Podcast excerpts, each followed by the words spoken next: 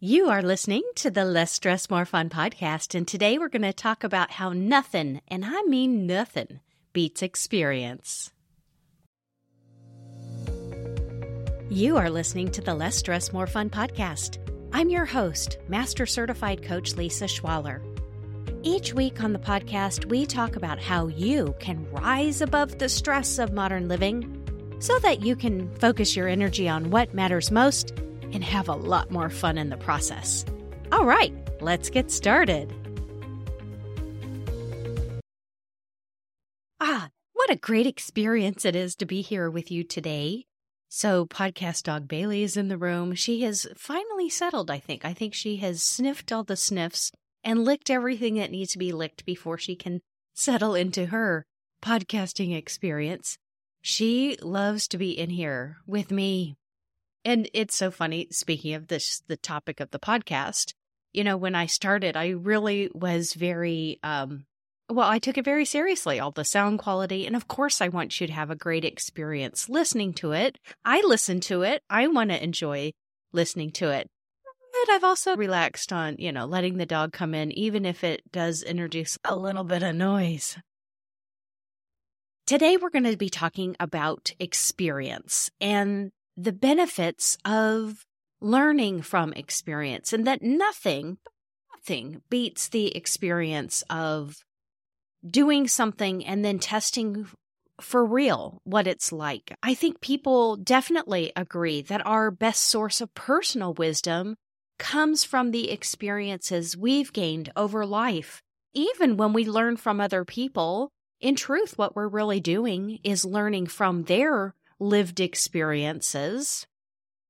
Yet, despite all of this empirical proof that humans learn from doing, I see so many people avoiding taking action. But why? And this is personal too. I mean, I, I may have a lot of particular training and practice and experience guiding others, but I too am still human. I also find myself in situations where I know that only experience is going to yield me the information to know what to do, and yet I avoid it. There is a situation in my life, in fact, I would even characterize it as a relationship, and it is time for me to make a change. I need to find myself in a new adventure learning new things. It is time for me to put myself into a different learning environment. And I am avoiding taking action. When we are avoiding going into action, there's just so many reasons why. And that's what we're going to really be diving into today. So, what I really want to cover is what causes people, what causes everyone really to avoid taking action at some point or another. I want to talk about the sneaky ways that inaction can show up in our lives. And then I want to really remind myself and all of us the incredible benefits that come from learning from experience. And then we're going to really tie it to the less stress, more fun lifestyle that I talk about every week, which is balancing the stress between I might do it wrong with the stress of, oh, I didn't do anything or I missed the opportunity. So let's start with the beginning. What causes people to avoid taking action? What really is the problem here? I think, you know, there's, of course, so many personal reasons why, but I would say, in part, I think people avoid taking action largely because there are so many choices available to us. That's the first piece. And the second piece that there is a perceived social penalty for choosing poorly. And this is a little bit of a contradiction, it may seem at first value. There are mo- so many choices available in the world. We also may think there are a limited amount of choices available to us. In general, if we think about the internal dialogue that comes along with avoiding taking action on something we want to do, try, or at least test a little bit, it's because there's just so many choices available. We think there's a, a social penalty and a personal penalty for choosing poorly. And we may think that even if there's a lot of choices in general, that the choices that are realistic and available to us are limited.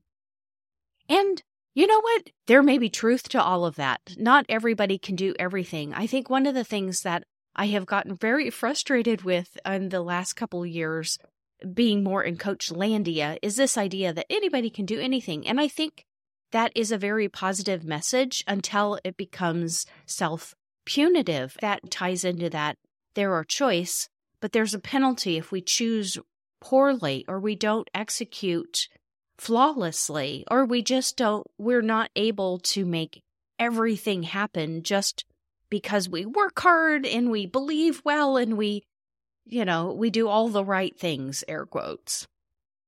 And I think this erodes our sense of self confidence and it increases a sense of self doubt and anxiety.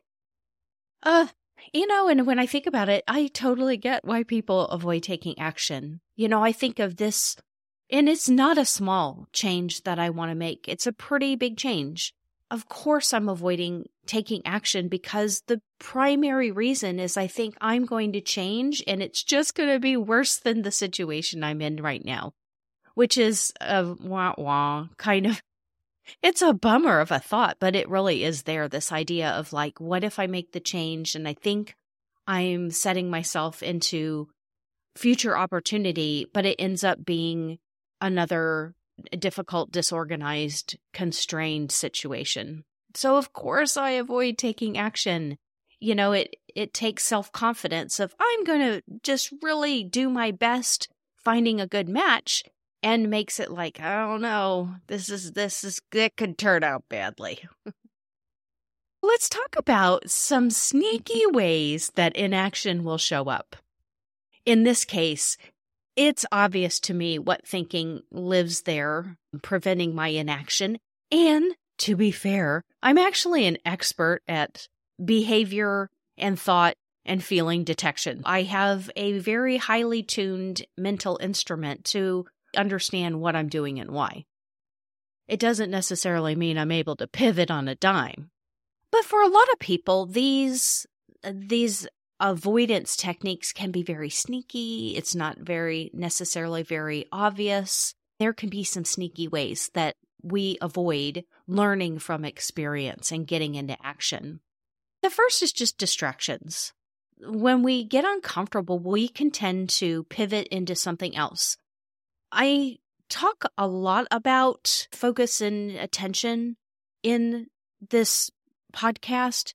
And it's very, it's still very um, surprising or delightful in a way how subtle our brains can be at pivoting us into something else, into distractions. Just notice for yourself where you find yourself doing something and it may have a logical reason you are able to explain it, but it really is a distraction from moving into getting experience for something you want to learn from.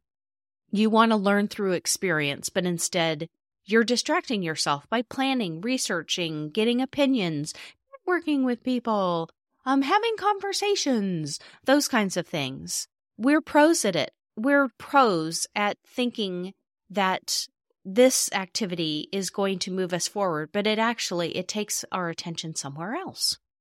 That leads into another sneaky way that we avoid learning from experience, and that's that we keep busy with the wrong things.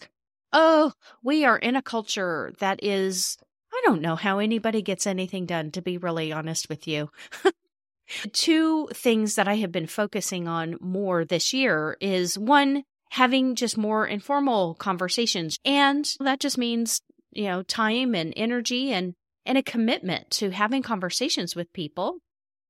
The second thing is I have made a commitment to become more informed about what is going on in the world. In the last few years, I get really excited about the work that I do, and it can actually keep me very busy, but I'm missing out on what's happening for the other, you know, six billion nine hundred nine hundred like there's just such a big world out there and and part of that i have i don't i don't know how anybody gets anything done there's so much information There's so many things that we could do. There's so many things that we feel called to do. And so there are a lot of distractions, as I was talking about, and there's a lot of just keeping busy with the wrong things. So it might be things that seem really, really important and important and or urgent. But if you're trying to learn from experience and you're trying to get your life pivoted in a different direction, the day to day things, they may be satisfying and they may be helpful, but they may actually be a sneaky way of avoiding getting some experience so that you can learn and move forward with something that you want to work on. The other way, another sneaky, sneaky way, is blaming situations, people, etc. There are times sometimes I'm like, why am I talking so much about my experience in the podcast? And I think I share because I know from talking to so many people that I am not alone it can actually it can make you feel more committed to the situation you're in when you feel like it's purposeful they need you you're blaming the situation and these people aren't doing it right. Like basically um not just complaining but um really diverting a lot of mental energy into the situation you're in. So in my situation i want to make a change to remove myself from one situation and open new relationships in another situation. It is going to be a project for me to do so. And when I'm like, oh, I've got to get in here and, you know, the process, blah, blah, blah. When I find myself complaining about the process, that is probably me giving more attention than is beneficial. I'm actually trying to change something that I may not have the power or influence or wherewithal or even long term interest in changing instead of listen i need to to do what i need to do and get out so i can go work on developing experience in the new thing i want to create. All right. So why people avoid action? Sneaky ways we avoid action. So what's the solution? Well you know what the title of this podcast is. Nothing beats experience. That's the solution is to act earlier, to act more often, to go and collect data on success for you. So, with this project I've been working on, I have been doing some testing and I've been like, oh, it is more efficient connecting with people when I do this than when I do that. But the only way I would have known about that is being in action, collecting experience. You have a higher chance of progress when you are doing um when you're in action when you're testing when you're when you're actually putting things in the world and seeing what comes back at you. But planning feels like progress. Content feels like progress. In my coaching community there are a lot of people who will talk about the business aspect and and we have interesting conversations. I'm like okay so you're putting out a lot of content but are you in conversations with people who might be your customers? If the content isn't creating those conversations with people who could become your customers, maybe you're working on creating the wrong experience. So really, that's the solution is getting into action, but then also reminding yourself, what is the goal here? Really, really, really clearly, succinctly identify what the goal is for you and ask if the experience you're getting is getting you closer to that goal. It may be interesting. It may be great experience. You might be learning a lot, but it may not actually be creating the results or the experiences that you want for you. That's the solution. But let me give you some practical suggestions. I like things to try. The general theme of the suggestions I'm going to offer is to break the sequence, is to plan after you do things. So language matters to me. I think words really matter. And I think for a lot of us, especially a lot of us who would be interested in listening to a podcast like this, like how we talk matters and the way we phrase things matters. So think about how you talk about the experience you want to create, the action you want to take. I love flexible, short term, non punitive language. I love words like puzzles, experiments, test, you know, e- e- experience. I love framing it as like these are just things we're testing out. I, I want to see if I can solve this puzzle. What are a few experiments I can run here? It makes me feel more like like it's a game. It's a little more childlike. Children are masters at collecting experience. They're not just in usually, I mean, I'm talking really young children who are masters at, at getting experience and learning through experience. They're not sitting in the corner being like, so walking, is it like a little bit more pressure on the front of the foot or like where the heel? How much of the heel pressure? Like they're not like workshopping or mentally running through the scenario of what it's going to be like to stand and take a first step. They're just doing it. They're running the experiment. Think about how you talk to yourself about things you want to do. You don't need to use words like, this is a problem and I'm struggling with it. And I know I just, I always, and in my childhood, like think about how you talk about it and see if you can replace it with, I'm here right now thinking about experiments I want to run or puzzles I want to do, or how could I make this a little bit of a game? Make it small, make it playful. Language matters. The second is, is do the plan, do, check, act cycle.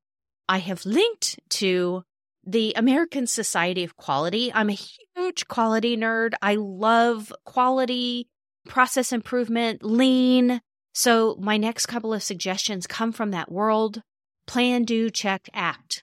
The world of quality control is all about collect data. You can't tell what's going to go wrong until you do a test run. I love it. It's just so simple. Like, okay, so what's the plan? What's the what's the game I'm going to play?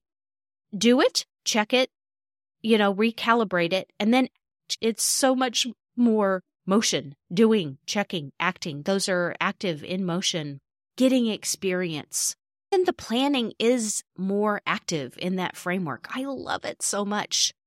And along that way, I love Kanban. This is from Lean. Lean came to be in the manufacturing of cars. And there was this idea of like, how do we manage throughput? Talk about enjoying a less stress, more fun lifestyle. A Kanban board is so much fun. It's basically, it's a visual system.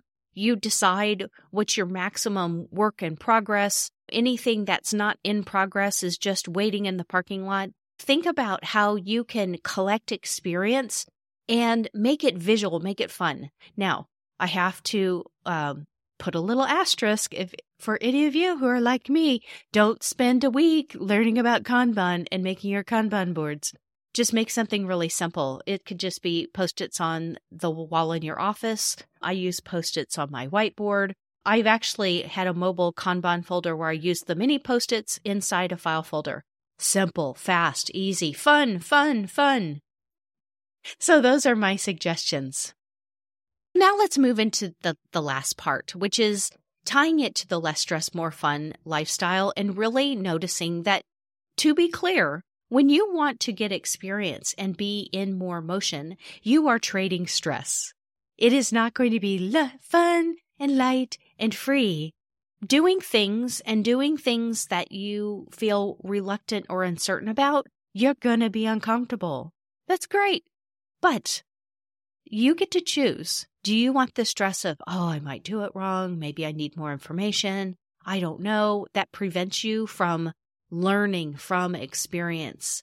Or do you want the stress of, well, I missed that opportunity. I never do anything. I never get what I want. And the years just keep clicking by you. How do you know the difference?